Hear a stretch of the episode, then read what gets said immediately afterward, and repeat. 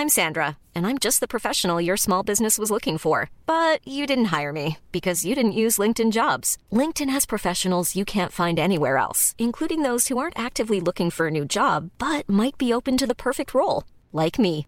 In a given month, over 70% of LinkedIn users don't visit other leading job sites. So if you're not looking on LinkedIn, you'll miss out on great candidates like Sandra. Start hiring professionals like a professional. Post your free job on linkedin.com/people today. Hey, it's Ryan Reynolds, and I'm here with Keith, co star of my upcoming film, If, only in theaters, May 17th. Do you want to tell people the big news?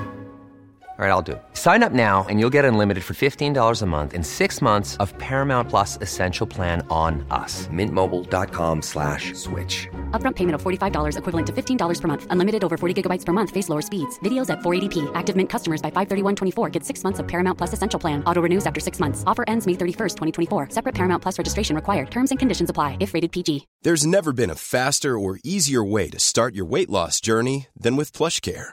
PlushCare accepts most insurance plans and gives you online access to board-certified physicians who can prescribe FDA-approved weight loss medications like Wegovy and Zepbound for those who qualify. Take charge of your health and speak with a board-certified physician about a weight loss plan that's right for you. Get started today at plushcare.com slash weight loss. That's plushcare.com slash weight loss. plushcare.com slash weight loss.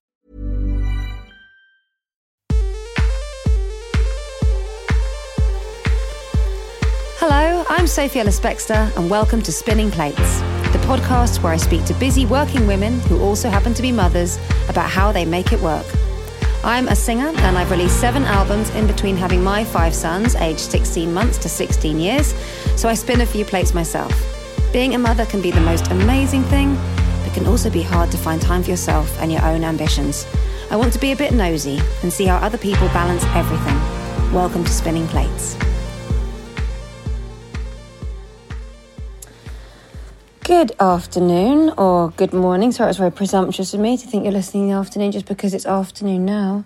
Um, I am hiding in my bedroom. It's Sunday afternoon. We're about to eat a big roast dinner. I'm lying here with Ray, um, who's staying impressively quiet. Uh, we're about to have roast pork today, and I have been wearing a Christmas hat most of today because we've just finished decorating the tree. And actually, it did actually really work. I wasn't feeling Christmassy at all uh, sort of this time yesterday. But now that there's tinsel and baubles and all that sort of stuff everywhere, my brain has gone, well, ho, ho, ho, hold on. It's flipping Christmas.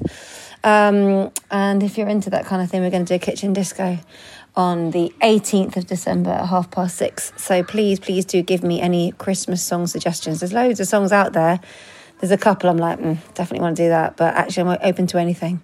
Um, because it's sort of the same thing that happened when we did the Halloween one. I suddenly had like a complete brain freeze of trying to remember anything other than about three songs. Uh, anyway, this week's guest is Sally Hughes. oh, bless you, Ray. uh, this week's guest is Sally Hughes, uh, beauty writer, editor, author. Um, but actually, this particular conversation really, really resonated with me. Sally spoke with such um, intelligence and sensitivity about what it's like to be on the other side of divorce and raising kids uh, in amongst an extended family. Her boys are now, I think she said they're 12 and 14. She might well correct me at the beginning of our chat. Um, and uh, they have been raised, she said, by her and her husband Dan, but also by her uh, ex partner, who's their dad, and his new partner too. So that's very familiar to my story, really. I've always felt like I have four parents because my mum and dad split up when I was four. So I know how that goes, but it sounds like they've done a really good job, and she's really smitten with her teenage sons. That really, really comes across that she's raising two lovely boys that she's very proud of. So that gives us all hope, doesn't it, when we're in the midst of raising small people? Um, what else did I want to say to you? Oh, yeah. So Sally and I, uh, we haven't met many times, met a couple of times, but when she came to talk to me, we immediately started talking about the judgments that people make on parents who have children of all one gender. Obviously, as the mother of five sons, that is a topic very close to my heart. So the conversation we had kind of start jumped sort of straight into that. So apologies if it's a bit more of a kind of 0 to 60 than my usual style, but we just got started and then I thought, hey, I better be recording this. Anyway, I will see you on the other side and thanks for very much for giving me your ears once more. And uh, yeah, lovely to see you. You know what time it is. It's cup of tea. There's always a cup of tea time, even if it's just before my roast dinner. In fact, I probably have one alongside me. And if I haven't told you before, it's white and two. And no, white and one sugar. Oh my goodness. I used to be white and two. I've grown out of it, I promise. I promise. Okie dokie, I sometimes have one and a half. But it's still, yeah, white with some sugar. Thanks very much. Hot and sweet. See you on the other side.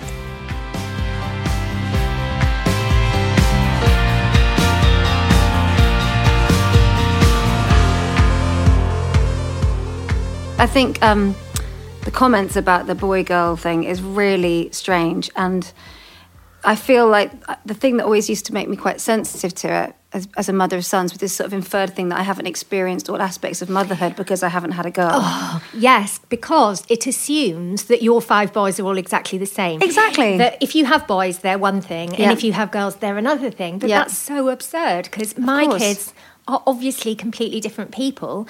And I have more in common with one of my brothers than he has with one of my other brothers. Do you know? You know, we're just kind of people, and we have some things in common, some things not. Uh, well, the thing is, when people have comments to say about their expectations of your children, it always says more about them than you And anyway. their parenting, I think. Yeah, exactly. Because then I'd say, well, if I was, ex- let's say I wanted a girl, I'd then have an expectation of what that meant and who Yes, she absolutely. already is. Absolutely. Ditto if I say I want a boy, I've got an expectation of who he is. And I don't actually have that.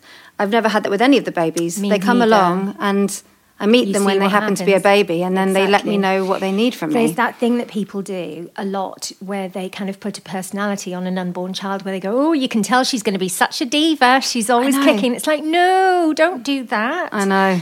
Because she might be a really kind of nerdy, bookish, quiet child, or she might be kind of strident and opinionated, but kind. And, you know, all of these things we impose on something that doesn't really exist other than as a part of your body. I know, but I do wonder as well.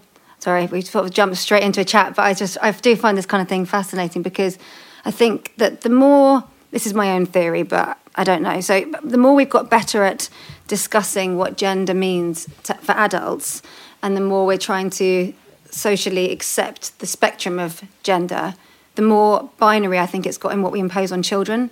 So the whole like boys play with blue things, girls play with pink things. You know, girls get you get uh, horses, girls, and you get cats. Yeah, Boys, yeah. you've got dogs and dinosaurs. Hope you're okay with that. yeah. Um, you know, it's sort of very split. You'll know from having boys that people um, assume that they're really boisterous and mad and Yeah. crazy. And so they say, oh, bet it's a handful round your house, as though a girl will be really meek and quiet and docile and the boys will just be hell raisers. It's true, but then every once in a while, when the kids are all kicking off, and I'm like, "This is what people think I go home to. Can you please stop it? five stop it." Um, and uh, I think, yeah, it's, it's. I can see as well. It's quite a nice feeling now, but um, when I tell people. If I say, "Oh, I've got five kids," and they kind of give me a, "Oh," like they have to like Yeah. reassess. But then when I say it's five boys, I, I often get this like moment where they kind of have to reassess me, like, "Oh, I didn't realize you're the mother of five sons." Like, Yeah, yeah, yeah. Now I'm trying to figure that out as Yeah. well. I quite like that. like you're some mafia mama. Yeah, exactly. yeah. Yeah. It's kind of cool though. I'd go with that. I think that's quite funny. Well, I quite like that, and it's quite funny as well having all these the moment small small children who one day will all be taller than me. yeah, That's quite a funny idea. Yeah, and you're quite tall, but they will be.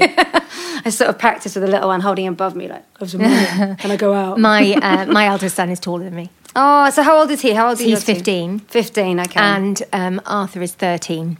So you got Marvin who's 15 and Arthur's 13. Yeah. So you got two teenagers. You made Yeah. it through to that bit. Yeah, it's the best bit. Yeah, I actually really love having a teenager. I hang out with Sonny a lot, and we have a very balanced, calm relationship. Actually, Yeah, so do we. It's nice. In fact, from my birthday this year, he gave me a card that said um, "Lots of love from your counsellor" because I think he feels that's basically what I do. I kind of come in and I just like offload everything that's been annoying me, bothering me. It's lovely when they get to that then, and you can have proper conversations. Definitely. And so we are talking today, just fresh off your radio show going out last night. Oh yeah, all about trolling and dragging sites, which I found absolutely fascinating. And there were so many parts of it that really made me think. I think the two things that really stuck out for me one was when um, a lady who'd been really badly trolled, she'd had her father die, and so her and her sister had set about raising, Hannah a lot- Brady, yeah. raising a lot of money and had all this horrible stuff online. She said something like, you expect it wasn't your run of the mill trolling, as if She said, um, her, as you rightly say, her father had died. They were raising money. She'd had an utterly hideous time where people were accusing her of buying into a conspiracy of coronavirus, that coronavirus didn't exist, and how she had killed her father to be part of this conspiracy.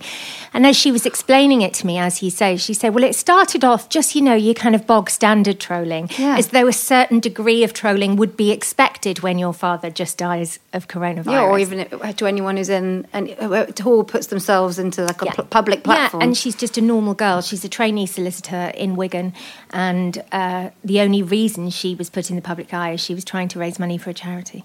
Yeah, that's horrific. So that really struck struck me because I thought, actually, I think it. I think people do anticipate that some of this nastiness is going to come your way, no matter who you are or what it is you're doing, and actually, that's fundamentally wrong.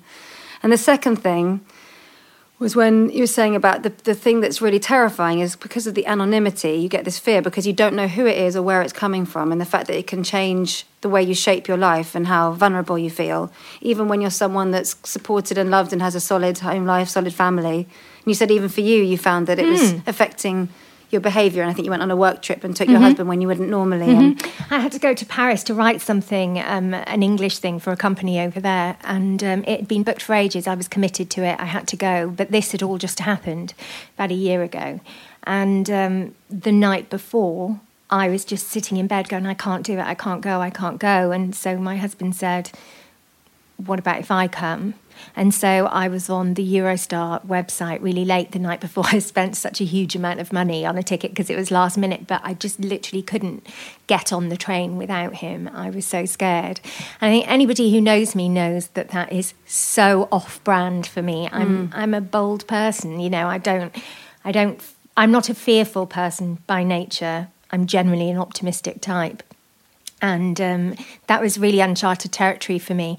And it, things like, you know, during COVID, when we're wearing face masks, I was talking to my husband the other day and I was saying that actually I have been more relaxed in public since COVID um, than I was in the year before it because people can't see my face. And prior to that, I just kept thinking people were watching me, um, that people were going to stop me. And in fact, they did. Uh, several people stopped me. Nice people, kind people stopped me in the aftermath of the, the trolling incident, say how sorry they were and they were really sympathetic. But of course, you think, well, if they recognise me and Yeah. they're saying, sorry, who, who, you know, who else is seeing me and what are they saying? And so actually having a face mask has made me relax a lot more than I had. Yeah, I actually think I can totally see that. I found when um, when my stepdad died a couple of months ago, being able to go out and about with a mask, I found really helpful because Yeah. it meant that I felt like I just could keep myself a bit tidied away. I know exactly what you mean. It's a sort of it's a privacy, isn't it, that Yeah. you're afforded. Um, anyway, there might as well be one positive to this whole horrible situation. That's kind of the only one I can think of. But um, it has definitely um, just that aspect of it has allowed me to feel a bit more guarded, a bit more private, Yeah. um, a bit less exposed. Yeah, I mean, I think I think we are allowed to look at what the positive aspects are about how the world has changed without ever making the assumption that that means you actually wish it had all just happened anyway. Yeah, yeah, of Like, course. it's not yeah. Of course, you do anything to take it down away. Pandemics, you yeah. know. yeah, down with this sort of thing Yeah. for sure.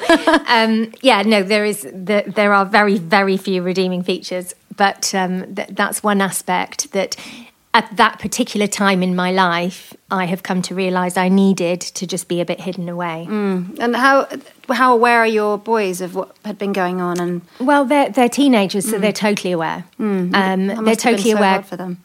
Yeah, uh, and uh, hard for me as well because it's kind of shaming, isn't it? So my youngest son, uh, his school teacher approached me at a school event to say she'd read it all and how sorry she was, and I just wanted to die. I wanted the ground to swallow me up. Um, and then my eldest son is 15, so of course all his friends have heard because that's how teenagers work. They all talk to each other on Snapchat.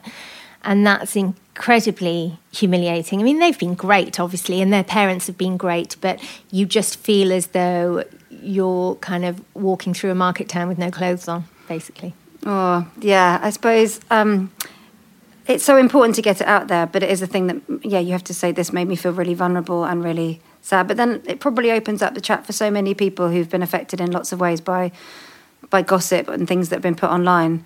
And it's actually really important that people do stop and think before they put anything out there. I mean, I've Yeah. sometimes I'll even read like friends of mine put things, and I just think, what if that gets back to them? You know, like it's quite. Yeah. You have to be so careful. Yeah, I Um, uh, I mean, it, probably the same thing has happened to you. I I've been asked many a time to go on a TV program to kind of slag someone off, or you know, Yeah. slag someone off the telly, or you know, oh, what does she look like? What's he doing? Whatever. And for years now, I just say no because I think, well, how would I feel if somebody was talking about me like that, or one of my friends, or one of my kids? And so I just don't, I don't get involved in that stuff at all anymore. Yeah, I mean, maybe um, I don't think your boys sound like they would ever have done anything like that anyway, but it probably No. makes them very switched on with that sort of very sensitive to that, just generally and across their social group as well, because kids can be pretty unkind sometimes, at that, especially at that age, um, just like in their social group. So Yeah, although I know what you're saying, but the other thing that's been really interesting and life affirming actually about the whole thing is that um, so my house has always got teenagers in it. So pre COVID, you know, there were just kids everywhere. Um, Eating too much food and leaving massive shoes in the hallway and all of that stuff. And um, I have never seen any behaviours that their parents couldn't be really proud of. oh, that's lovely. And the behaviour I've seen from adults online is just unimaginable and inconceivable to the kids I know. You know, the kids I know are much nicer than the adults I've seen. Yeah, actually, online. that's true. And I think that I feel like um, my eldest and your boys' generation is actually pretty, they've got quite a good moral compass about things. I agree. And I think we've put so much more emphasis now on kindness, uh, being tolerant, being open minded, having difficult discussions.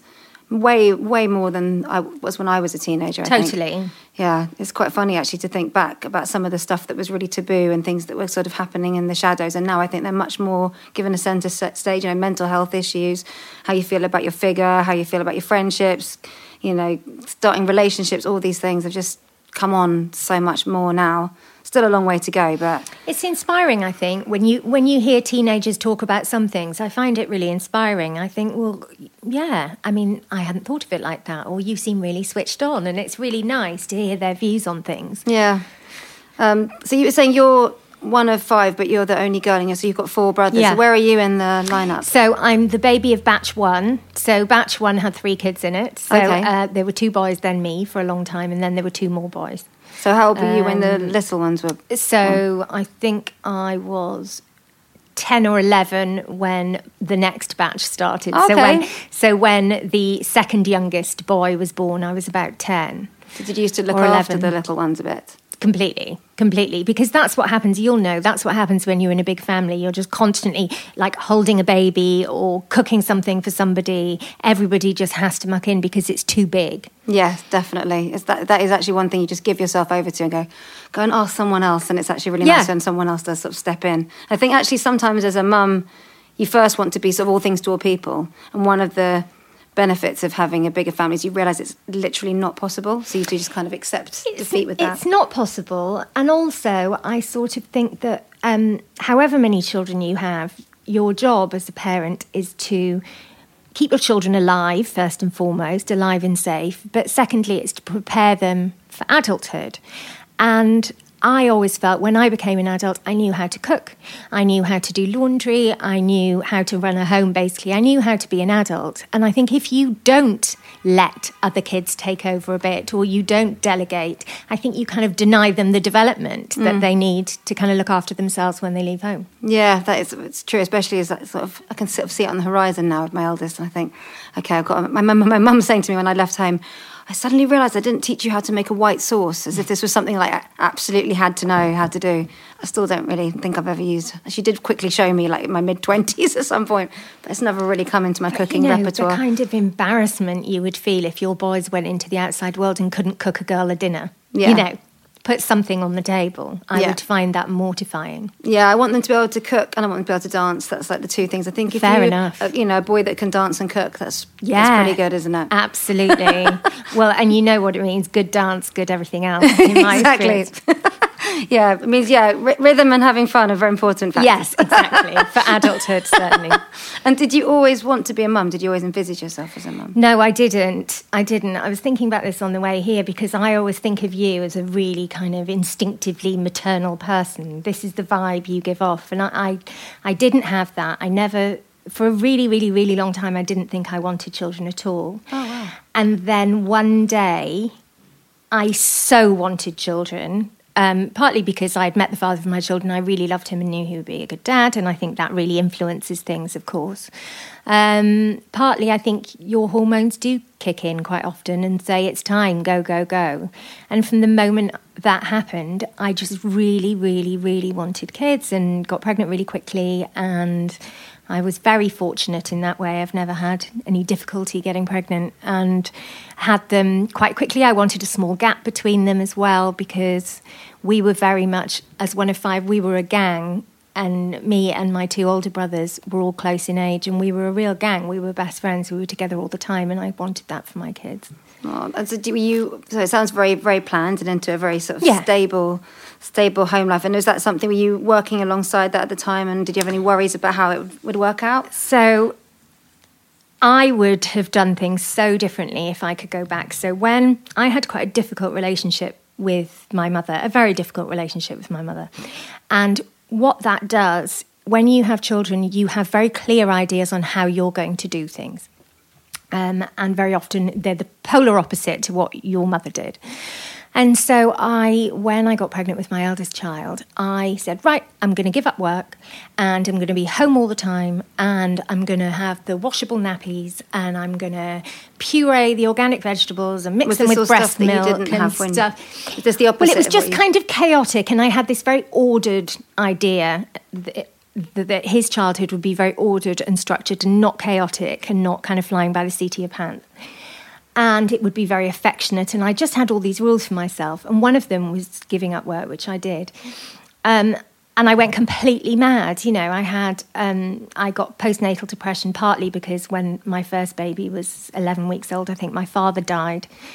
Um, and so I became a parent and lost a parent for the first time in the space of three months um, and became really depressed. Um, I also just I was lonely. I was quite young, not young by the rest of the country's standards, but young for London media standards. I was 29, I think, and 29, 30.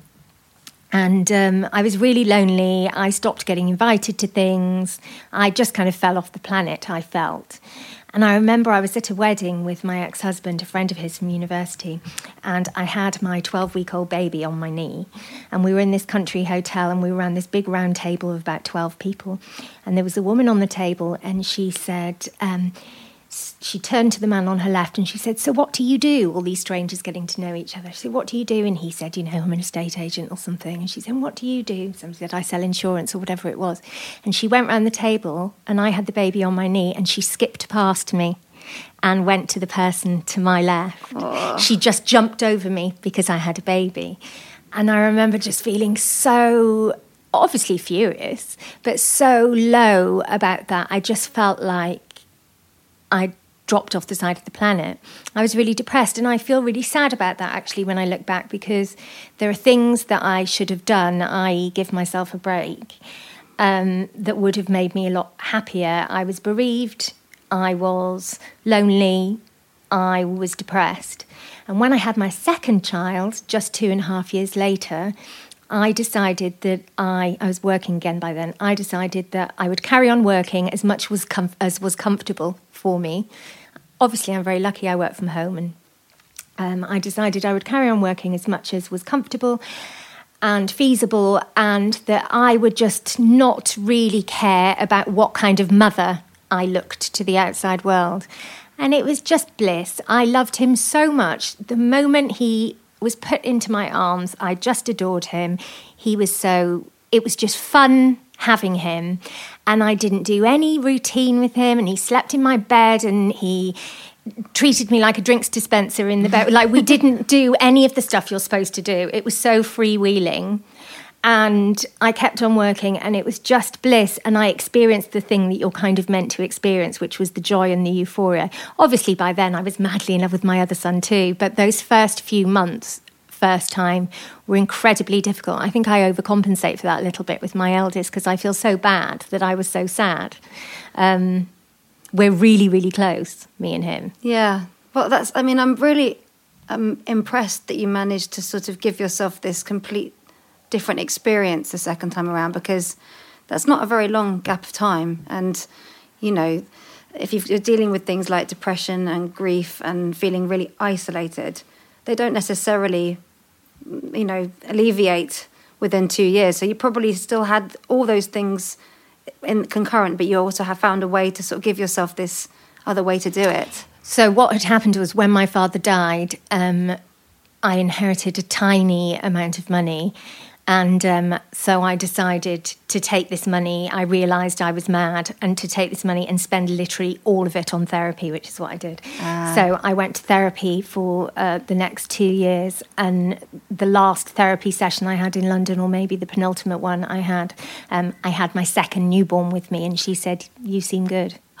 So that was it. Yeah, Oh, That's actually quite an amazing. yeah, it was really lovely. I was sitting there feeding him, and at the end, she said, "I think you're good." Oh, wow. Yeah. That's really moving. And um, I mean, I always think of babies like a sort of uh, a, happy thing that always brings happy stuff with it. And that's probably because of, for me, I was on my own till I was eight after my parents separated. So this new baby, my brother, was like, oh, this is great. I'm not on my own and I've got this little person I can dedicate my life to. But actually, there's a lot of times when a new baby is actually brings about lots of other emotions you've never had before. And Yeah. even Yeah. you know, for me, I was um, in a new relationship with Richard. We were in love with each other, but I felt so isolated. Actually, Yes, it's really isolating. yeah, and I, I really didn't know who I really was or how to continue the life I had before as this new mum.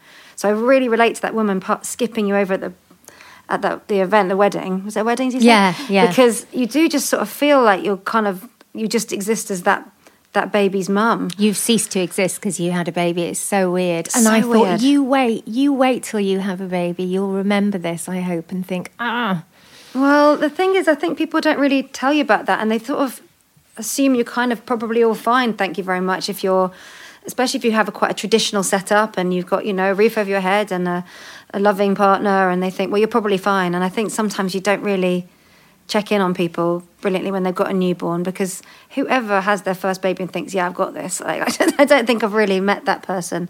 I mean, obviously, some of it comes a lot easier than other things, but I think I do remember feeling like I felt like the experience of new motherhood as well. I felt kind of homogenized. Like if I went to an, a place where there was lots of other toddlers, I felt there was nothing to distinguish me as anything. different. Yes, I get that. I'm just that person's chaperone, and that's all I am. And you know, I'll, yeah, that's your, you know, used little like snack bar wrapper. I'll, yep, I'll put that in the bin and clear Yeah. up here and look after your shoes there. I mean, you're a carer, aren't Yeah. you? And you can see why so many carers feel so excluded from society. Yeah. Because just the act of caring for somebody means that you are just a background artist. Yeah, yeah, yeah.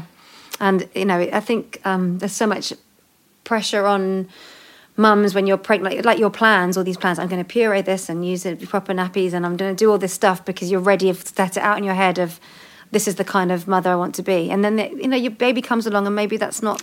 Yeah, and You. you know the thing, the penny really dropped for me when I realised that you know the the best mother I could be was to be a happier mother, mm. and that is the thing that has an impact, not the organic vegetables and the breast milk blended together in an ice cube tray. Which is why when I had my second child, having done all of that with my first child, when I had my youngest son, he would like pick up Wotsits from a pub floor, and I'd be like, "Oh, okay." Like I just couldn't really, I didn't really have it in me to get worked up about it. No. And that's what happens when you have your second. That's why second children are often the chilled ones because you're chilled. Yeah, and I think also, you know, you start to realise, hang on a minute, I can't walk into a, a crowded room and say that one, that one, that one. Those people, they're the ones that were breastfed. No, they were of one, course not. and uh, you know, it's like Of course not. It all kind of irons out. There's, and you know, just as you say, whatever makes you happy, whatever makes you feel like you're kind of enjoying it, and have got the the balance of caring for your baby and giving yourself a little bit of. Yeah. you know, respite from it too. Yeah. it's really hard though. I definitely don't feel like I figured that out with my first at all. No, I know. Um, I didn't know what I was doing. I was really competent with my first. I was really competent. Everything was clean. Everything was done at the right time, and I was I was on my game. But of course, I wasn't on my game. I was deranged, you know. Whereas second time, I just kind of let things fly and had a really lovely time. Ryan Reynolds here from Mint Mobile. With the price of just about everything going up during inflation, we thought we'd bring our prices down. So to help us, we brought in a reverse auctioneer, which is apparently a thing. Mint Mobile unlimited premium wireless. Ready to get 30, 30, bit to get 30, bit to get 20, 20, 20, bit to get 20, 20, bit to get 15, 15, 15, 15 just 15 bucks a month. So, Give it a try at mintmobile.com slash switch. $45 upfront for three months plus taxes and fees. Promo rate for new customers for limited time. Unlimited more than 40 gigabytes per month. Slows. Full terms at mintmobile.com. Many of us have those stubborn pounds that seem impossible to lose, no matter how good we eat or how hard we work out. My solution is PlushCare. PlushCare is a leading telehealth provider with doctors who are there for you day and night to partner with you in your weight loss journey. They can prescribe FDA-approved weight loss medications like Wegovy and Zepbound for those who qualify. Plus, they accept most insurance plans. To get started, visit plushcare.com slash weight loss. That's plushcare.com slash weight loss. Hiring for your small business? If you're not looking for professionals on LinkedIn, you're looking in the wrong place. That's like looking for your car keys in a fish tank. LinkedIn helps you hire professionals you can't find anywhere else, even those who aren't actively searching for a new job but might be open to the perfect role. In a given month, over 70% of LinkedIn users don't even visit other leading job sites. So start looking in the right place. With LinkedIn, you can hire professionals like a professional. Post your free job on linkedin.com slash people today. Hey, it's Ryan Reynolds, and I'm here with Keith, co-star of my upcoming film, If, only in theaters May 17th. Do you want to tell people the big news? All right, I'll do it. Sign up now and you'll get unlimited for $15 a month and six months of Paramount Plus Essential Plan on us. Mintmobile.com slash switch. Upfront payment of $45 equivalent to $15 per month. Unlimited over 40 gigabytes per month. Face lower speeds. Videos at 480p. Active Mint customers by 531.24 get six months of Paramount Plus Essential Plan. Auto renews after six months. Offer ends May 31st, 2024. Separate Paramount Plus registration required. Terms and conditions apply if rated PG. So, and I was I was talking to a friend of mine recently. I said, "Oh, who who would you like me to speak to when I'm doing my podcast?" And she said, um, "Is there anyone that you can think of that maybe doesn't have a mother that's a role model to them? Because so many people, when they're talking about parenthood, they reference their own mother as being Interesting. And I thought, actually, that's that's actually a real. like, There must be so many people who feel like that. And I- sort of completely take it for granted that my mum is someone You've I've got a nice mum, haven't you? Yeah, but I, and also I lean on it really heavily. You know, I, I uh, you know, I, I sent her messages before you arrived. I phone her most days, um, but not everybody's lucky. She's a feel like very that. engaged grandparent as well, isn't she? She's a very involved and engaged grandmother. She is, and in quite a smart way, which I hope I can do if I become a grandma, where she's actually definitely got her own life. And she's been so clever because she never takes more than one of my kids at once. nice. Yeah. That's probably nice for them, though, isn't it? Lovely for them. They get this, you know, very sort of uh, premier gra- grandma experience. And her and my eldest are very, very close. Nice. And I'm glad he has that in his life because I think sometimes that grandparent role, it might be someone that could be, you know, one of your friends or someone, but another adult in their life that has this very non judgmental exchange. Yes. I think it's really lovely for kids to have um, a really close friend who's a different generation to them. I think it's Yeah. really healthy. So healthy. So in in your experience, did you have do you have uh, those people in your son's life? Did you have them from the get go? Were there people you yeah, so spoke to? I'm um, I'm not at all religious. Um, and yet, I gave both of my children a full set of godparents because Oh, yeah. I wanted exactly them.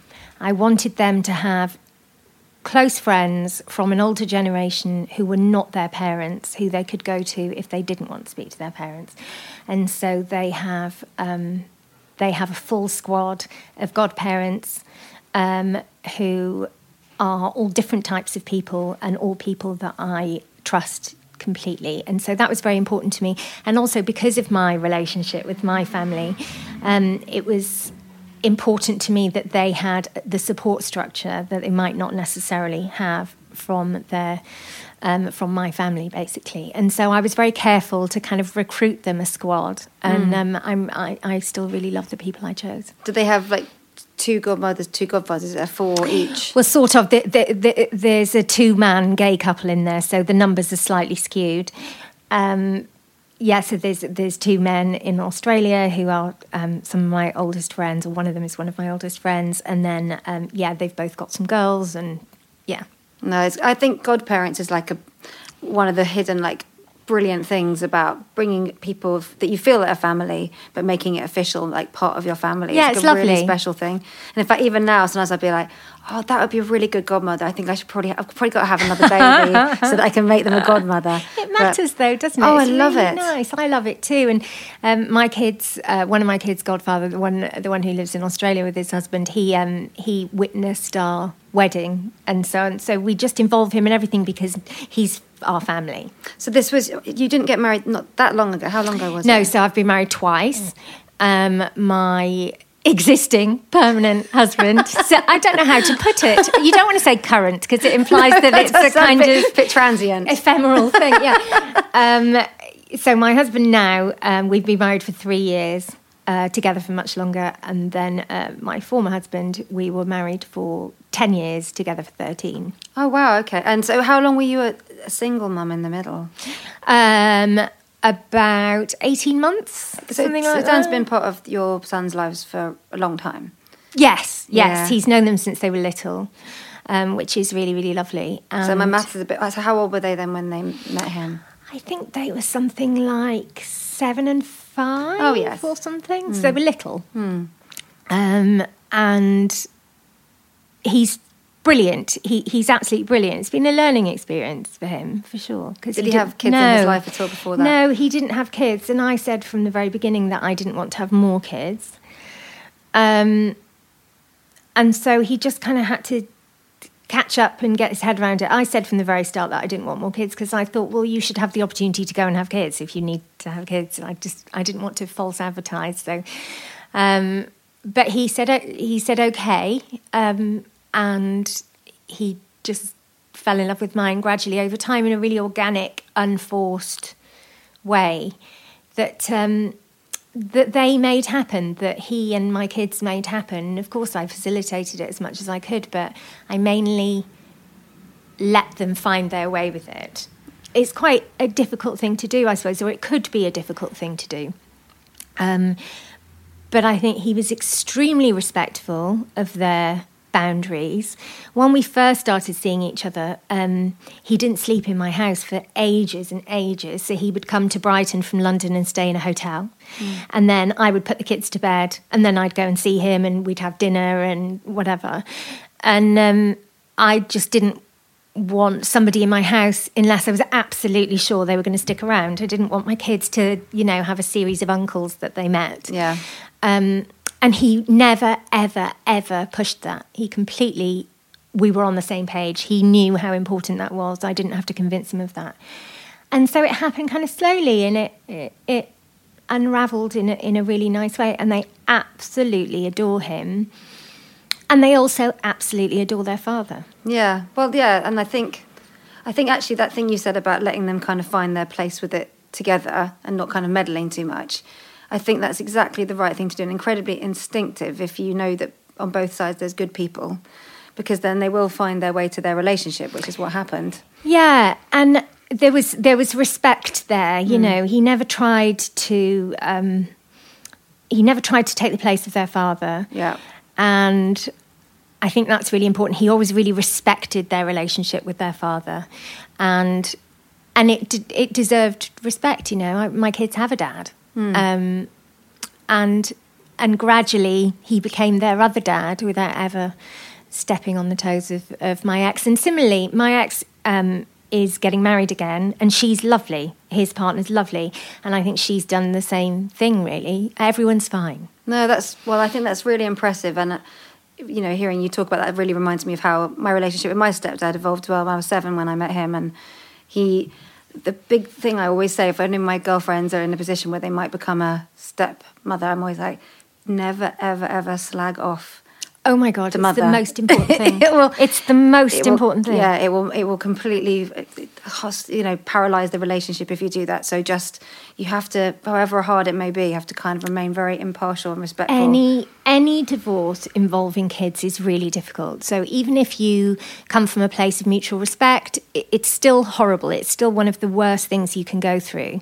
And there were definitely difficult times, and there were definitely um, times of conflict and times of of high emotion and stress on both sides. However, whatever else happened, the one thing that neither of us ever, ever, ever did was speak ill of the other. Mm, that's very impressive. That's what your friends are for. Get your girlfriends round for a bottle of wine when the kids are out, and then go to town if that's what you need to do to feel better. But never, ever, ever speak badly of the other parent to the kids because you're slagging off them. You're not you're not criticizing your ex. You're criticizing 50% of their DNA and it's horrible. I think it's abusive. And I have lots of grown-up friends who were really traumatized by their mother always slating their father or their father always slating their mother. And I think it's a real act of cruelty and I think you have to really really make a concerted effort not to do it. I would never do it. Mm, I think that's such a perceptive comment though to say it's actually you're not slagging off the other person, you're slagging off you know. What are they supposed to do with that? She hates half of me. She Yeah. hates the, she hates the person who made me. Yeah. Well, I, It's I- horrible.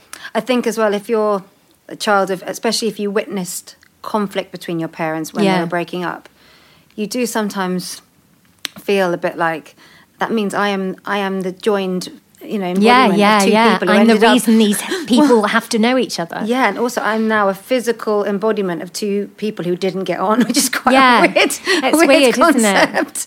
Like, how am I supposed to live with myself if my parents couldn't, you know, couldn't make the marriage work? I mean, obviously that's really oversimplistic. When you're tiny, I think you sometimes do kind of think about things that way because you spend a lot of your time working out. You know, I get this from my mum, I get that from my dad, I get this, Yeah. and it's quite hard to sometimes find the third thing, which is just the bit that's completely you. Um, so I think your they- kids will benefit massively from that. They love him. They love his partner. They love my husband. They love me. Everyone is cool. You know, it doesn't happen overnight, but um, but it did happen for us over a period of a few years, and um, you know, it's comfortable. And she also she has a daughter of her. She has a teenage daughter. They now have a baby together, and so everything's a bit elastic and messy in a kind of nice way, and uh, and everyone's happy and everyone gets on, so it's fine. Yeah, that's that's kind of what family can be. I mean, it's a bit like with the godparent thing too, but you can you can make family really whatever works for you. I think. Yeah. it is an elastic term, and it's like I say this as someone who's got tattooed literally it says family on my arm, but I think you can kind of decide what family is to you. Yeah, and also I really, really wanted my kids to understand that a relationship that ends is not a failed relationship. It's not a failure. I don't regret marrying my ex husband. I don't regret choosing him as the father of my children. I don't regret that we have these kids together. I don't regret any of it. Um, just because our relationship wasn't meant to last forever does not make it a mistake or a failure. It just means it's a relationship that wasn't going to last forever. And I, I don't want them to view um, the end of things as a disaster or a failure. Mm, no, that's a really lovely philosophy as well. Actually, I think um, that obviously shows that you and your ex sort of handled things in a way that still gives a lot of um, credence to the relationship you had. Actually, rather than kind of going, well, that didn't work out, so the whole thing's rubbish. You know, they can actually still Yeah. extract the benefits. No, we had a great time. Yeah. We really loved each other. It was like, yeah, absolutely. I wouldn't have changed that. And do you have many memories of your bit as a single mum then? Because that's actually, in in sort of fullness of time, it's not a massive amount of time to be on your own. It's not years and years as a. So does it when you look back on it? Does it feel like you can really remember? Yeah. it was just the three of you. Yeah, yeah. So I was on my own. I think it's probably about 18 months, maybe closer to two years. Um, No, I guess that is yeah. it was, really I mean, it, it, yeah, it, it was, it was hard. I felt guilty a lot. I felt, I mainly felt guilty about everything. I felt guilty that I was getting divorced. I felt guilty that um, I had to go to work.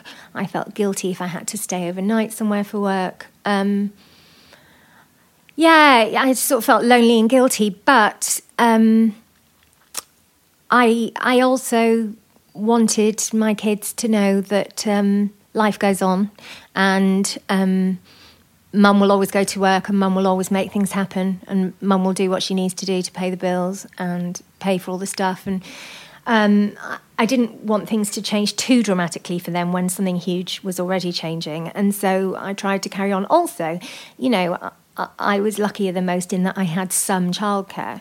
Um, of course, I didn't have any relatives the way other people do, but but I did definitely have a little bit of help, um, and so we got through it. I said I would never, ever, ever marry again. Um, and I'm sort of amazed that I did. I was adamant that I wouldn't. But then you um, also thought you wouldn't be a mum some time exactly, well. exactly. And I am someone who kind of goes with the flow in life. I try not to plan too much. Um, I have to plan my diary, but I don't like plan big events. I tend to just see how I feel about things, and you know if it's right. And with the works, is it is it you've been writing about beauty from from the start of? No, no. So, um, so when I left school, which was really young, um, I moved to London, and I was an assistant makeup artist because that was the only job I could get where I could get paid um, on an invoice from a petty cash box on a video shoot or something because I was too young to have a job. So how old were you then? Like sixteen? Uh, so I was 14 when I moved to London. fourteen. So you left Yeah. school at fourteen. I did leave school at 14. So um, I think, uh, so I moved to London just before my 15th birthday. So maybe like a month or something for my 15th birthday. Did you feel young at the time, or did you feel quite like I'm just going to get on and do this? Um, I remember in hindsight, I felt like I was totally on top of things and I couldn't wait to be an adult. I was one of those kids that couldn't wait to be an adult, always wanted to work, hmm. always wanted to have a job and earn money and, and be free and independent. I always wanted that. I always wanted to leave where I grew up and move to London and all of that. But obviously, in hindsight, I now have a child the same age as I Yeah. was, and it gives me horrors like horrors. I cannot believe that nobody came to get me. Yeah, that's kind of crossed my mind too. And It's mad, isn't it? Where were you? you know. Where did you move? Where did you have to come from? Where So, uh, I, so I'm that? from South Wales, and um, I moved to London and moved in with my then boyfriend, who was an adult. All roads, all roads lead back to a bad man, don't they? But um, so I moved in with my boyfriend, who's an adult, and um, I lived with him in a housing association flat in Paddington. And um, his female flatmate, who's actually one of my children's godparents. Ah, well, that's nice. Yeah, and um, and so I ended up finishing with him when I was uh, sixteen, and she turned to him and said, "When are you moving out?" Because by then we were so close, and he he left, and I stayed. So. Yeah, now having a 15 year old, I'm absolutely appalled. I'm so glad she was on the scene. She sounds like a good person. Yeah, she's properly good. Yeah. Um, and now, yeah, I look at my eldest and I'm like, you need me so much. And I must have really, really, really needed people. But then, but then I did have a lot of support here. I made lots of friends very quickly. London was very different then. To how it is now. I think if you were creative and curious and and interested in people um, and accepting of people, you could kind of get involved in quite interesting things quite quickly. Um, and I did. I just sort of met. I met lots of gay men, and I met lots of drag queen gay men, and I met lots of record industry people. And I had no interest in being in the record industry, but they just happened to be the friends that I made, and I. They did look after me, you know. Yeah. Unbelievably, they they they did. If you're the one who's always the young one in the social group, it's quite funny, isn't it, when you're not anymore? Because I was a bit like that when I was a teenager, always going out and about. Yeah. And, then I remember when I suddenly was like, oh, I'm not that, that, like the young friend that they have. There's other people coming in that are younger than me. But Yeah. for a long time, I mean, if you were only like 14, 15 when you start, Yeah. you were obviously like, And they were all, met all our my friend mates. Sally? She's only 16 or something. all my mates were kind of like uh, late 20s, early 30s, maybe. Um, and I was so, so, so young. And we would go clubbing together and stuff. But, you know, nothing that, that you know, they were nice to me. It's not like the men tried to get off with me or you know i was i was really lucky but mostly i did hang around with gay men i have to say so um, i i was nicely looked after by lots of gay men Yeah. and girls Yeah, well, they're kind of um, unchallenging for a teenage girl. It's good. It's a good choice, I think. Yeah. And um, I mean, so I presume when you left, this was uh, with your with your family. They weren't. They were still in South Wales, and they weren't Mm-hmm. weren't coming to London. And so w- when you did start, you know, th- you realised you were having, you know, decided you wanted a baby. You know, just because I think there probably are people that feel they haven't got. Is it? Does it? Did that throw up a lot of things about your childhood and your relationship with your mum, or did you already know that those things were complicated and that's why you'd left it behind so long before anyway? Um, it was definitely already complicated. We had very long periods of estrangement from the time I left home to the time she died. Uh, so we would have periods of two years here, five years there, three years there, and then the longest period was at the end, which was a 13 year period where we didn't speak until I found out she was terminally ill, and then we got back in touch.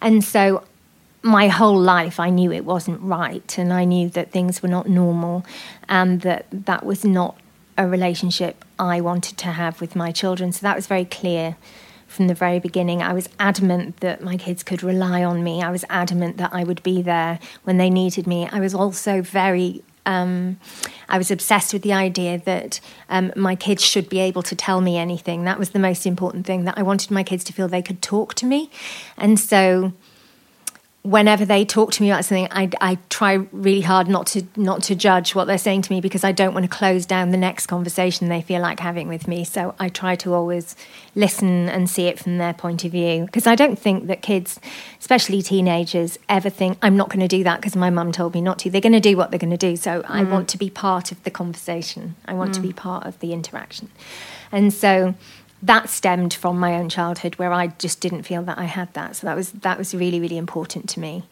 Um, and yeah, I just wanted them. I always wanted them to know that the bills would be paid, that um, they would never come home to find a utility cut off, that there would always be food in the fridge, um, that I would turn up to the stuff. I would go to all the stuff, and I'm really lucky. You know, my job means that although it's a crazy job with silly hours often and unpredictable hours, I can always do the thing. I can always go to the thing because I will just work until 2 a.m. so I can go to the concert earlier on in the day. Whereas lots of women don't have that privilege because they have a boss breathing down their necks.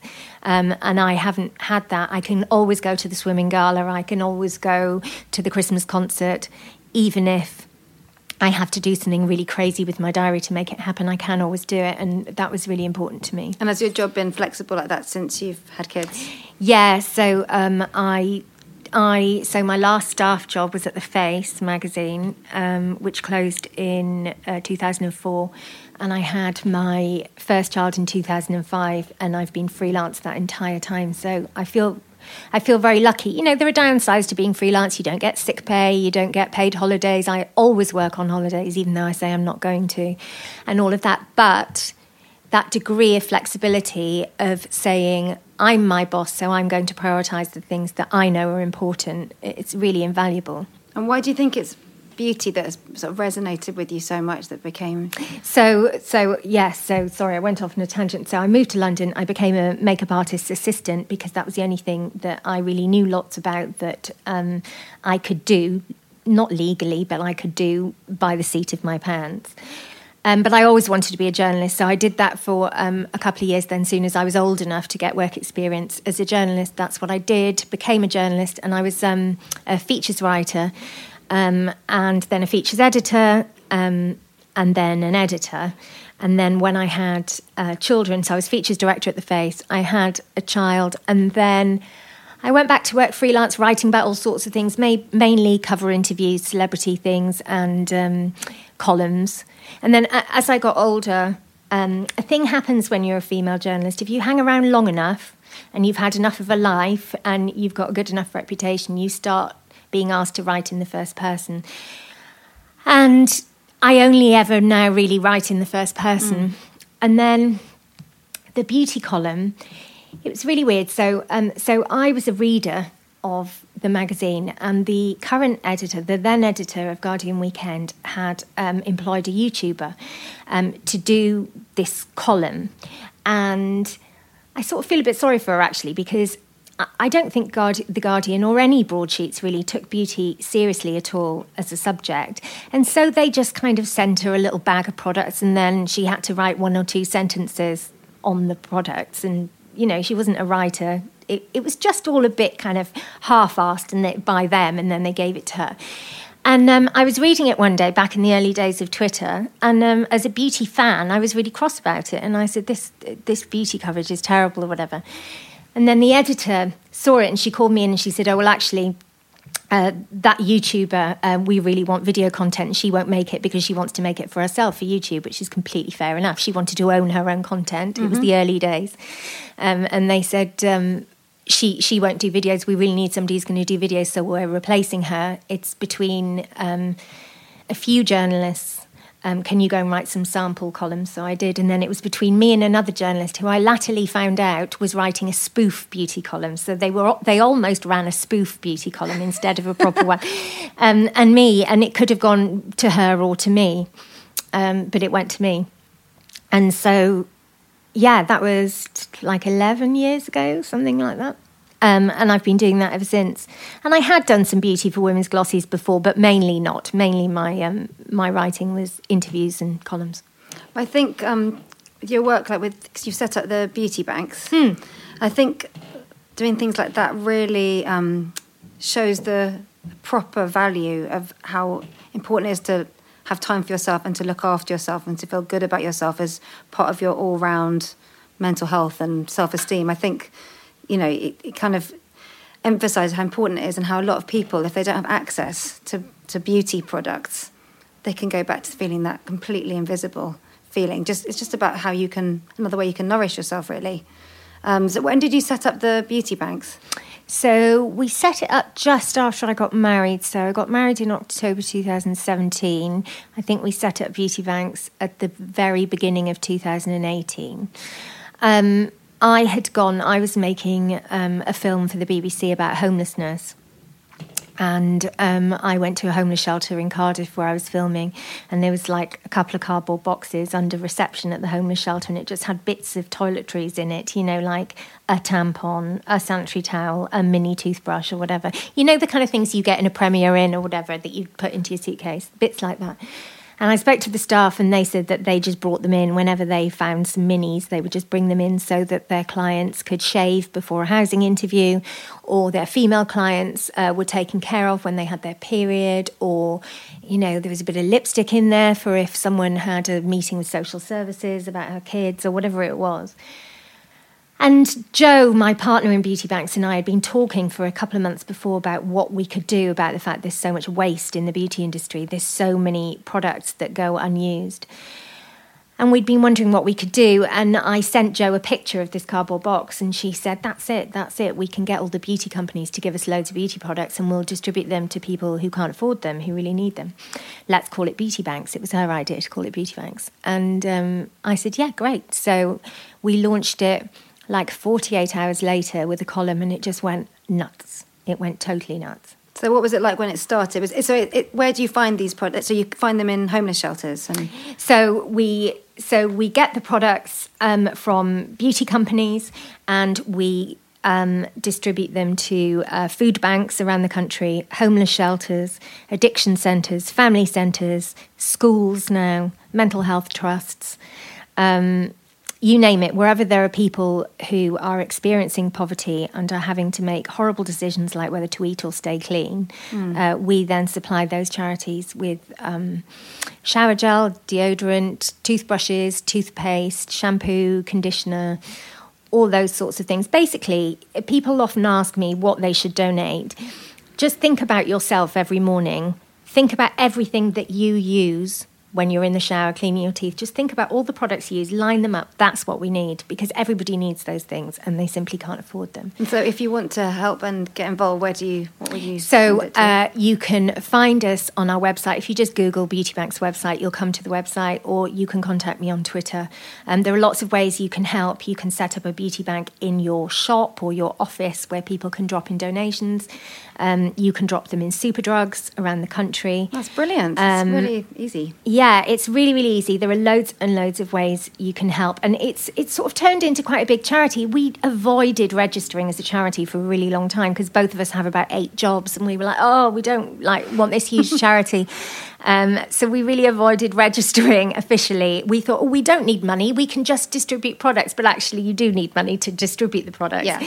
in the first place. But we were so naive. So eventually, under duress, we did register as a, as a proper charity. And actually, we're now, you know, a medium sized charity, people would probably say. And it's been a huge success. So we, we donate to um, around 180 charities around Britain, and then very many more schools, and at the beginning of the pandemic, to key workers as well. And so you sometimes meet the people that are the, the people who benefit from. So we don't deal with end users so much. We deal with charities. Charities, So we supply to registered charities. So if, for argument's sake, you are a youth homelessness charity in Cardiff, um, we deal with them, and then they distribute to their clients. But we do we do get really lovely letters that they have given that clients have given to the charities that are then passed on to us. Really like beautiful, touching letters. So we do still get to see the end of the line. We do still see the end of the process.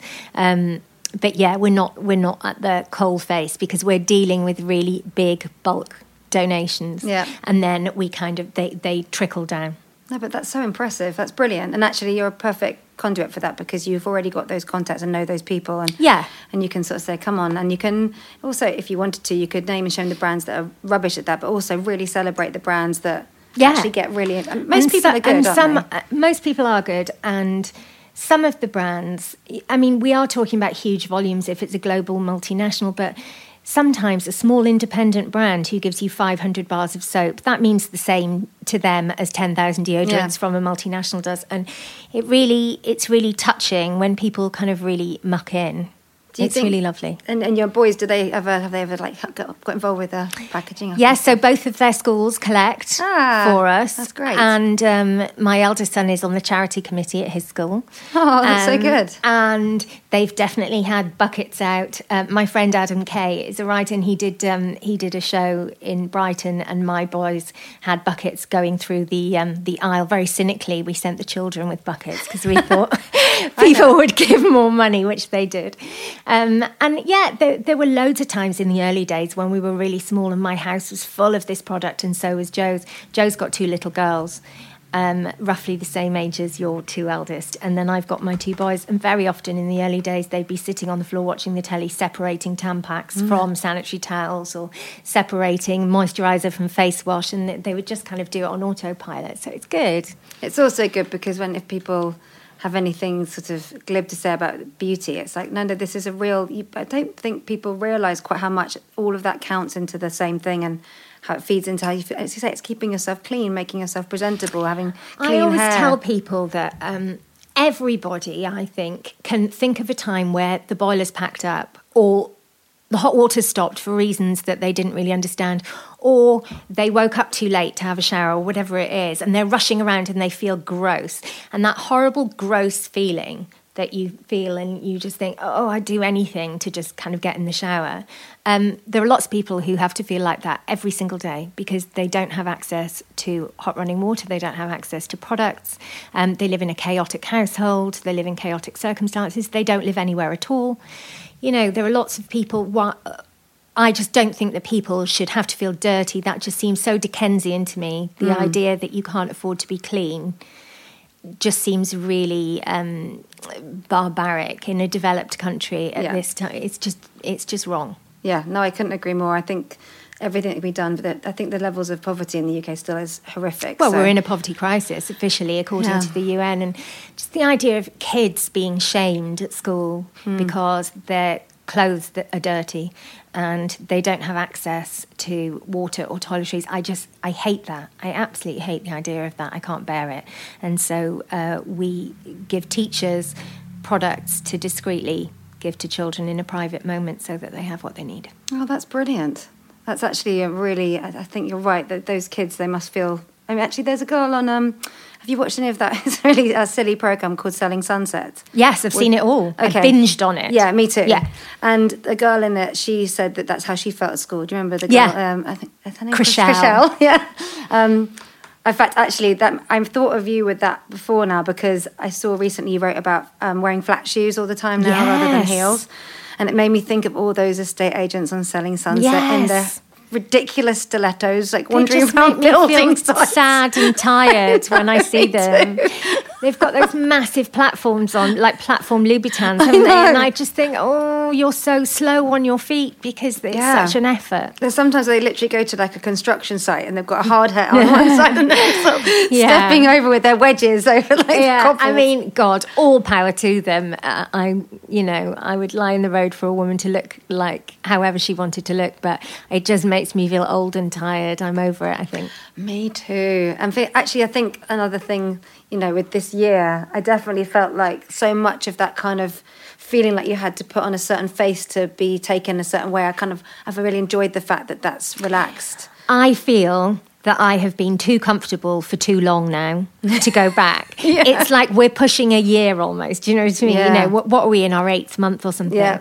And I just think I've now been too comfy for too long. I mm. can't ever imagine doing that again. No, and I think now that we've sort of let that. Sometimes I feel a bit like this year with all the different roles we play and the normal the norms of social interaction. So much of it has gone, but like now we know that know that.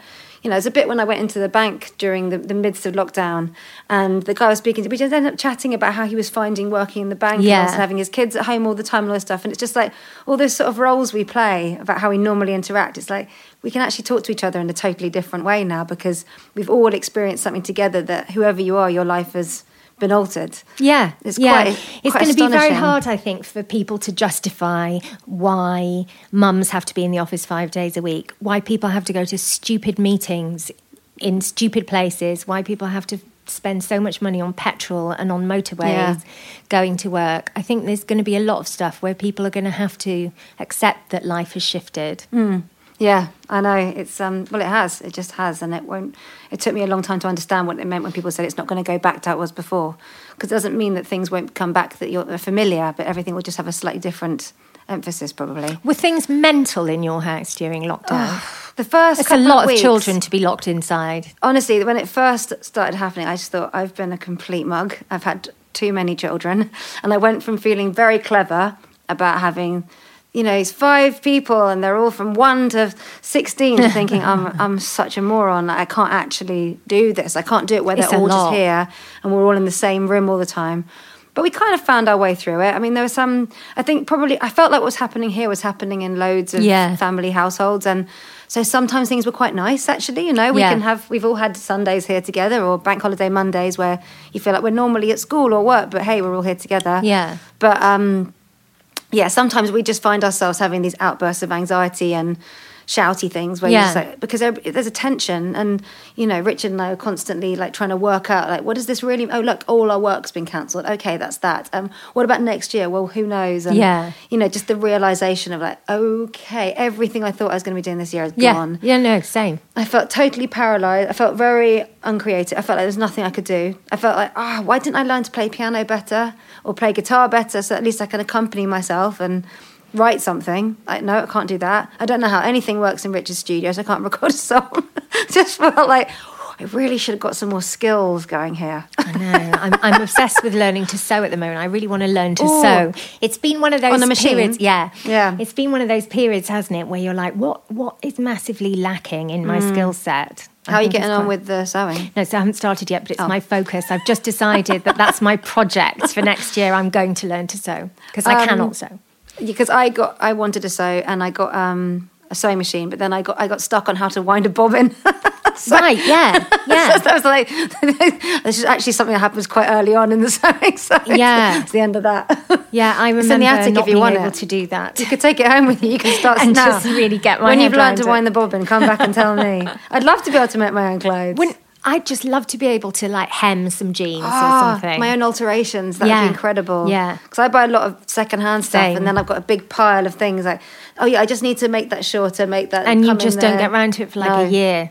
Oh, a year would be good for me. I've had some things probably from like before I moved house. I Yeah, think. yeah. like over a No, I'm the same. I buy loads of secondhand stuff, and I and I do tell myself, oh well, ju- that just needs shortening. That just needs taking in a Exactly. bit. I know. One one day. Well, yeah, I'd say t- teach me when you've learned the bobbin bit.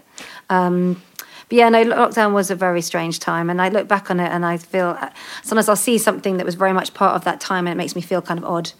It's just, I think it's just that hum of anxiety alongside sort of preoccupying yourself. You know, and some of it was quite. I'm, I'm not someone that likes. I, I don't get FOMO or anything like that. So I quite liked. Yeah. I didn't miss like pubs or any of that. No, I love thing. being at home. Yeah, I like that too, and I like being around for bedtime every night. And my work takes me away a lot, like you were saying, you know, about feeling guilty when you go away for work. Like that's something that I've had to deal with a lot. And I, I was about to be away a lot this year, and I thought I'd be away for two birthdays in April. So I was glad I was here for that. Although I have to say, Ray had, I think, what's probably one of the saddest lockdown birthdays. It was his eighth birthday, and he literally Oh, lined up all his teddy bears and toys, soft toys in the garden, and did a sort God. of picnic, birthday picnic with his toys, um, which is equal parts sweet and really Pathos of that is really. we sort of had to take pictures and things. There's a Polaroid in the kitchen somewhere. It just looks very, it looks sort of very fit, like 1950s sad. yeah, yeah, Poor Christopher Robin. yeah. Oh, bless. No, but- we we had a birthday in lockdown as well. yeah, we had four in April actually. Sonny had what he called his super sweet quarantine 16 because it was just like, happy birthday, you're 16, you can't go anywhere. Yeah, to yeah. be fair, my dad would have loved it if that had been me. He, Yeah. like, I think a lockdown around my teenage years would have suited my dad really, really yeah. well. I know what you mean. yeah, I think it's been really hard for the teenagers because it, they're just all about the friends, aren't they? Mm. Exactly. And when you were finally allowed to have people in your garden, uh, the first thing we did was say to my eldest, you know, do you want to have Isaac round? You know, Yeah. And he needed it. I think teens really need it. Need Yeah. their mates. Well, actually, for Sonny, weirdly, he kind of copes with it quite well because he's he is quite. He likes just being in his bedroom and listening to music, and a lot of his friends are online. So actually, for him, Yeah, they was- talk all day, don't yeah, they? Yeah, he was actually kind of all right. Um, yeah, I think it was my younger one, like Ray. I think really found it the hardest at eight because he he's so into his social life at school, and then he couldn't. Um, self perpetuate any of the social things. So he couldn't say, I'm just going to message my friends or whatever. So it would all be down to me to organise. And I think he just felt a bit, yeah, a bit lost without it. Whereas the little two were fine and Kit was fine too, with just, you know, making little videos on YouTube and stuff like that and started writing films and things. It kind of kept him quite busy, really. But I think I found it hardest maybe with my headspace. I just felt like I had Yeah. nowhere to Yeah. run off and hide. But that's okay. Uh, we got through it. yeah yeah no we did and you know and people endured so much that that we didn't have to and it's just a weird time isn't it i think Yeah. i think everyone's just allowed to find it weird without having to compare their experiences to others it's just bloody weird isn't it Bloody weird. Yeah. And every, even now, sometimes I think, is this really happening? i know Yeah, I sort of imagine I've just been like quantum leaped into now, and I look around like everybody's in face masks, like I'm trying to work out what's Yeah. happening. What a crazy world! it's getting to the point where we've kind of been in it for so long that i'm slightly losing a grip on how it was before Yes. which i find quite surreal Well, it's like when you watch TV and you think like an old film, and they're like they hug each other hello or something. Yeah, like, yeah. There's more than fifty people at that Yeah. party. What are they doing? Yeah. that wedding's huge.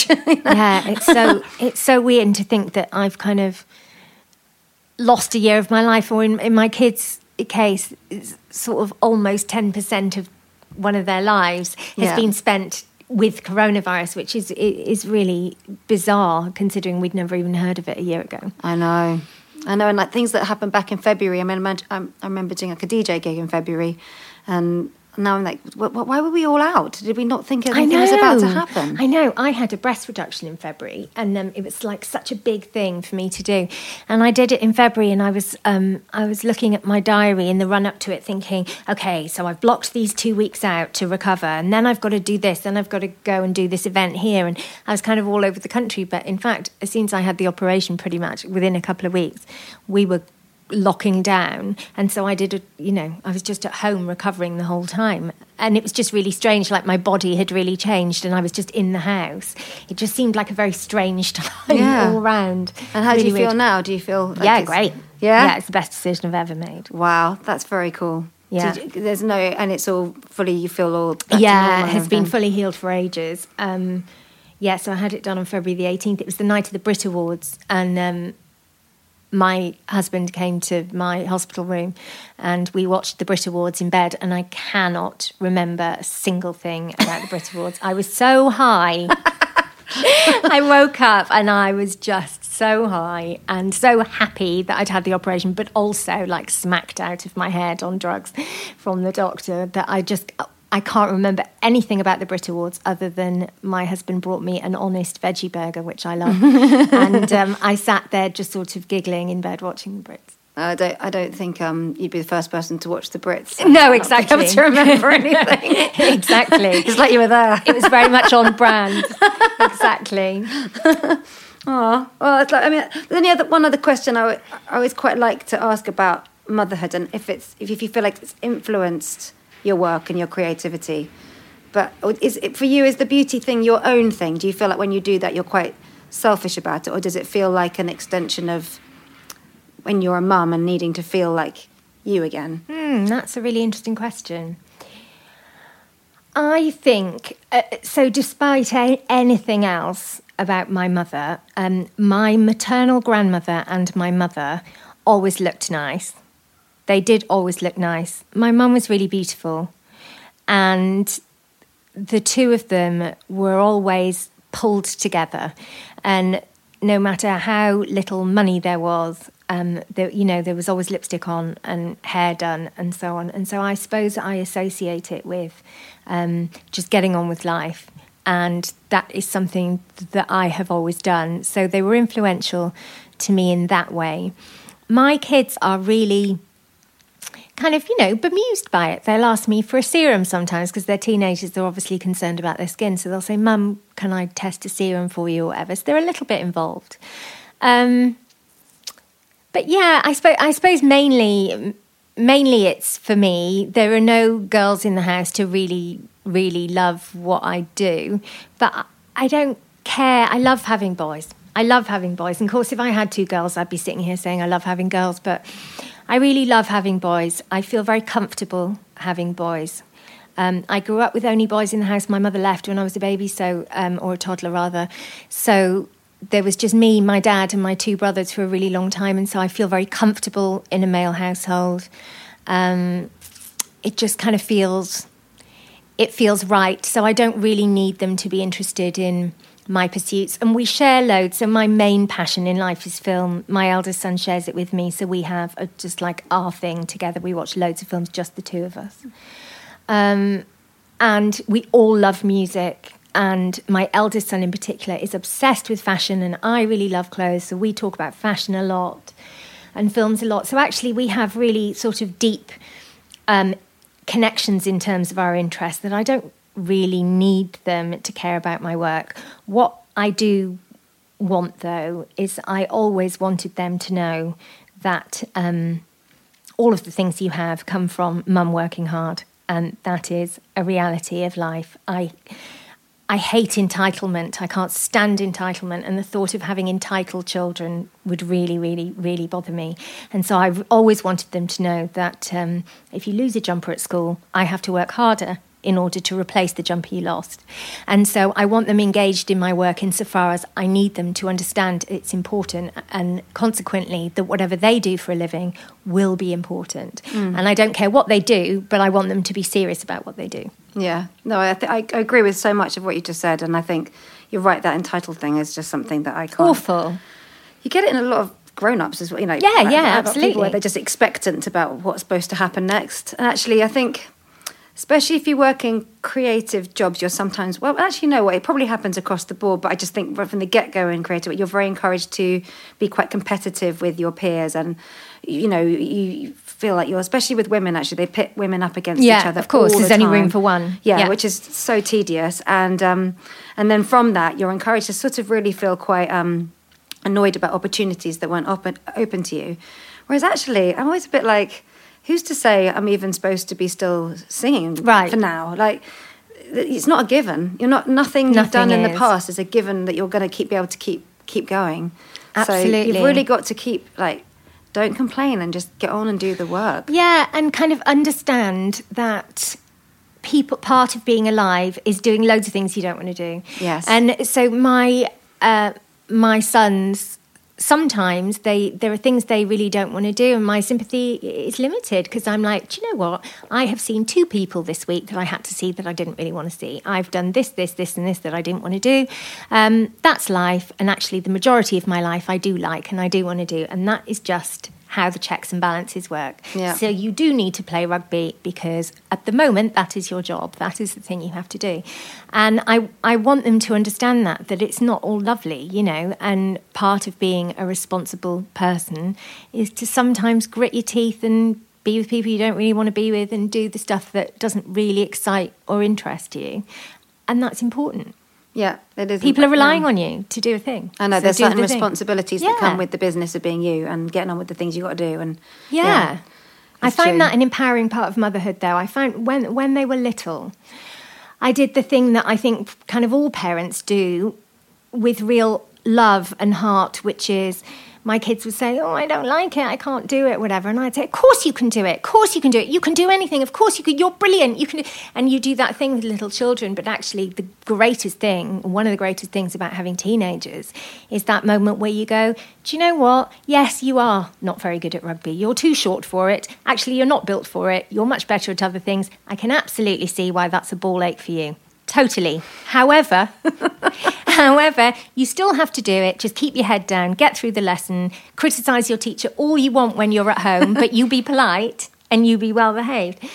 And I think it's just been really nice to just hear my kids and not go no no and overrule Yeah. them and tell them everything will be fine it's actually been really lovely and interesting to hear what my kids are telling me and go yeah you're right he does sound like a dick Yeah, Or, you know he does sound awful not i'm sure he doesn't not like you darling the way i used to do now i'm like Yeah. yeah that teacher doesn't sound very nice No, you're right. That's a really good uh, thing to, you know, trap not to fall into. And the other thing that I do, which I really am trying to stop, is trying to fix things for them. The things Yeah. they don't like, the things they don't want to do, and go, okay, I'll write an email to that and see if I can get you out of that, and I'll try and change that for you. And then I'm like, like actually, um, you know, so proud. My uh, my second eldest has got his first school detention today. Yeah. and he was like, "Mummy, can you just tell them I can't do it and all this?" And I said, "You know what, Kit, you just kind of got to suck it up." Really. yeah yeah because that's life yeah, and it's like it's not going to be that hard. And he's like, but I didn't do this, that, and the other. And I'm like, yeah, but there's obviously things they feel like rules, school rules. Yeah. and they're trying to teach you that this is a Yeah. deterrent. So just Yeah. just do it. and also nobody ever nobody ever died from an extra hour at school do you know like just No. just do it and i find that i find that a really refreshing part of having older kids of just going yeah that's life. I hear you. It is rubbish. I can see why you're pissed off. I totally get it. However part of life is getting on and doing it and that's so much better than going it'll be fine it'll be fine the way i used to do when they I were know. little I've got to still stop doing that. I still tend to try. well you have littler things. ones than me so it's slightly different Yeah, but I think also sometimes it's like, oh, I, I don't like. I'm not very good at seeing them doing things where they feel uncomfortable or sad about something. So I tend to be a bit like, ah, what can I do to make that easier? But actually, Yeah. sometimes I just got to get through it. yeah But I think And it's empowering for them to know they can fix things themselves That's and true. make themselves feel better, I think. No, that's very true. And also, as you say, they get through it, and it's not actually that bad. It's never that bad. Nah. Um, I think you've spoke, there's so many things you've said that have really I've just been nodding along, and I really agree with. And I think I just feel like I keep thinking it just it's so impressive that you went from feeling like you didn't really want to have kids, and you didn't really have maybe an example in your life of that's the kind of mother Hmm. that I wanted to be, but you've managed to kind of get get through to actually having this very um, balanced and grounded approach to raising your boys. And I mean, do you think what do you think you back back in your twenties would have thought of you as a mum if you met you now? Um, I think I think I would say I'm a good mum because I because my kids are really nice. They are really nice and they're not messed up. And I think that in years to come, if they end up in therapy, which is always a chance for everybody, we've all got stuff we want to iron out. But if they ended up sitting on a therapist's couch, I think it would be wear and tear they would be talking about. They would not be talking about anything major. Um, and so I'm very pleased about that. I'm very impressed with them. I think they're really good dudes and they're good friends and they're good brothers to one another and they're really good sons. And so yeah, I'm, I think I think I must have done all right. I think all mm. of us, you know, I think that their father, their stepfather, their stepmother, and me. I think you know. But yeah, I'm I'm the constant in all of it, and I and yeah, I'm really grateful that it turned out okay. Yeah, me too. That's lovely. I'm impressed with that, and also very impressed with the very grown up way you have your tea. Because when you said you hardly have any milk, that is, I know it's nearly black. Isn't It's actually it? yeah, like that's. Have you tried just not having any milk? Yes, I don't quite. I don't quite like it, but I've always need to got, know it's there. somebody was saying recently that in all my um, tutorial videos and review videos and stuff, I always look like I'm, I'm a heavy smoker because my tongue is stained. It's because I'm always, I've always got a cup of tea on and I don't have milk in it. so- Yeah, it's, right- mine's like baby tea in comparison. Like one and a half sugars and milk, but that's like proper grown. I know it's I'll- really evil, I'll isn't never it? be that grown up. Well, thank you.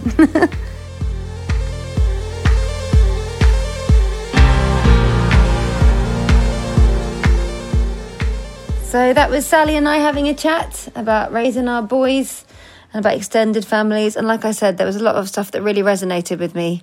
Um, I think some of it my parents got really right with raising me as part of a divorced, uh, you know, separated family, and some of it maybe was a bit trickier. Um, I mean, golly, I, I don't have first hand experience of what it's like to be a parent on that side of thing, just to be the kid.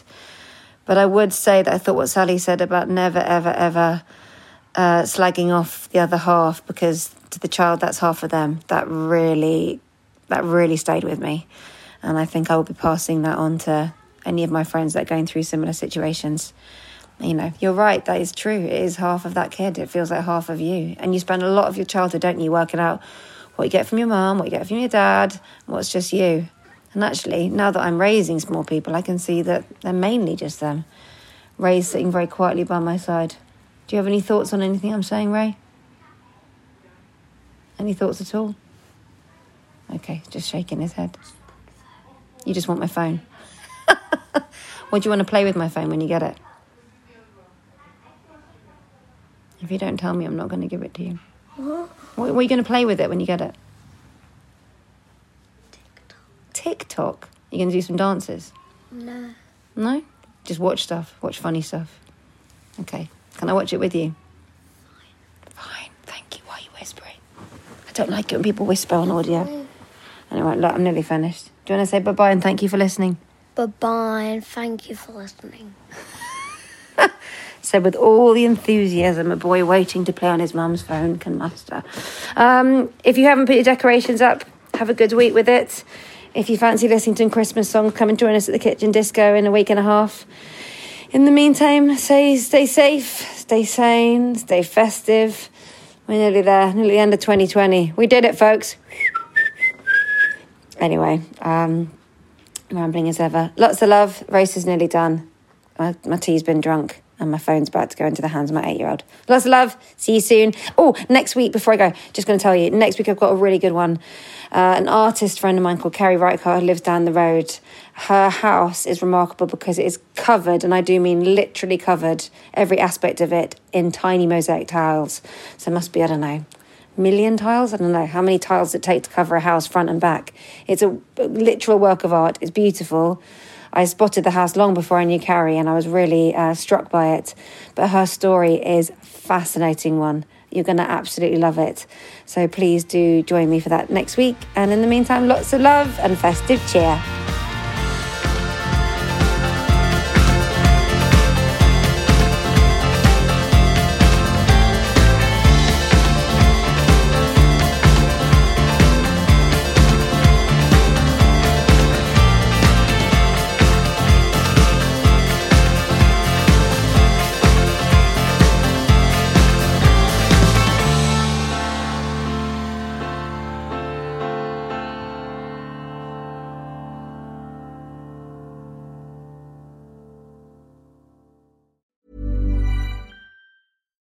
Deserves the best, and there's no better place to shop for Mother's Day than Whole Foods Market. They're your destination for unbeatable savings, from premium gifts to show-stopping flowers and irresistible desserts. Start by saving 33% with Prime on all body care and candles. Then get a 15-stem bunch of tulips for just $9.99 each with Prime. Round out Mom's menu with festive rosé, irresistible berry chantilly cake, and more special treats. Come celebrate Mother's Day at Whole Foods Market. Hi, I'm Daniel, founder of Pretty Litter. Did you know cats tend to hide symptoms of sickness and pain? I learned this the hard way after losing my cat, Gingy. So I created Pretty Litter, a health monitoring litter that helps detect early signs of illness by changing colors, saving you money and potentially your cat's life. Pretty Litter is veterinarian developed, and it's the easiest way to keep tabs on your fur baby's health right at home. Go to prettylitter.com and use code ACAST for 20% off your first order and a free cat toy. Terms and conditions apply. See site for details.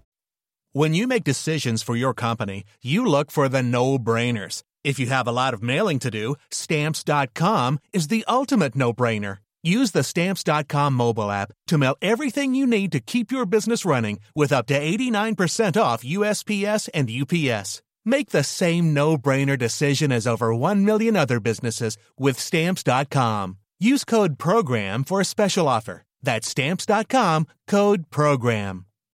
When you need mealtime inspiration, it's worth shopping Kroger, where you'll find over 30,000 mouthwatering choices that excite your inner foodie. And no matter what tasty choice you make, you'll enjoy our everyday low prices, plus extra ways to save, like digital coupons worth over $600 each week. You can also save up to $1 off per gallon at the pump with fuel points. More savings and more inspiring flavors make shopping Kroger worth it every time. Kroger, fresh for everyone. Fuel restrictions apply.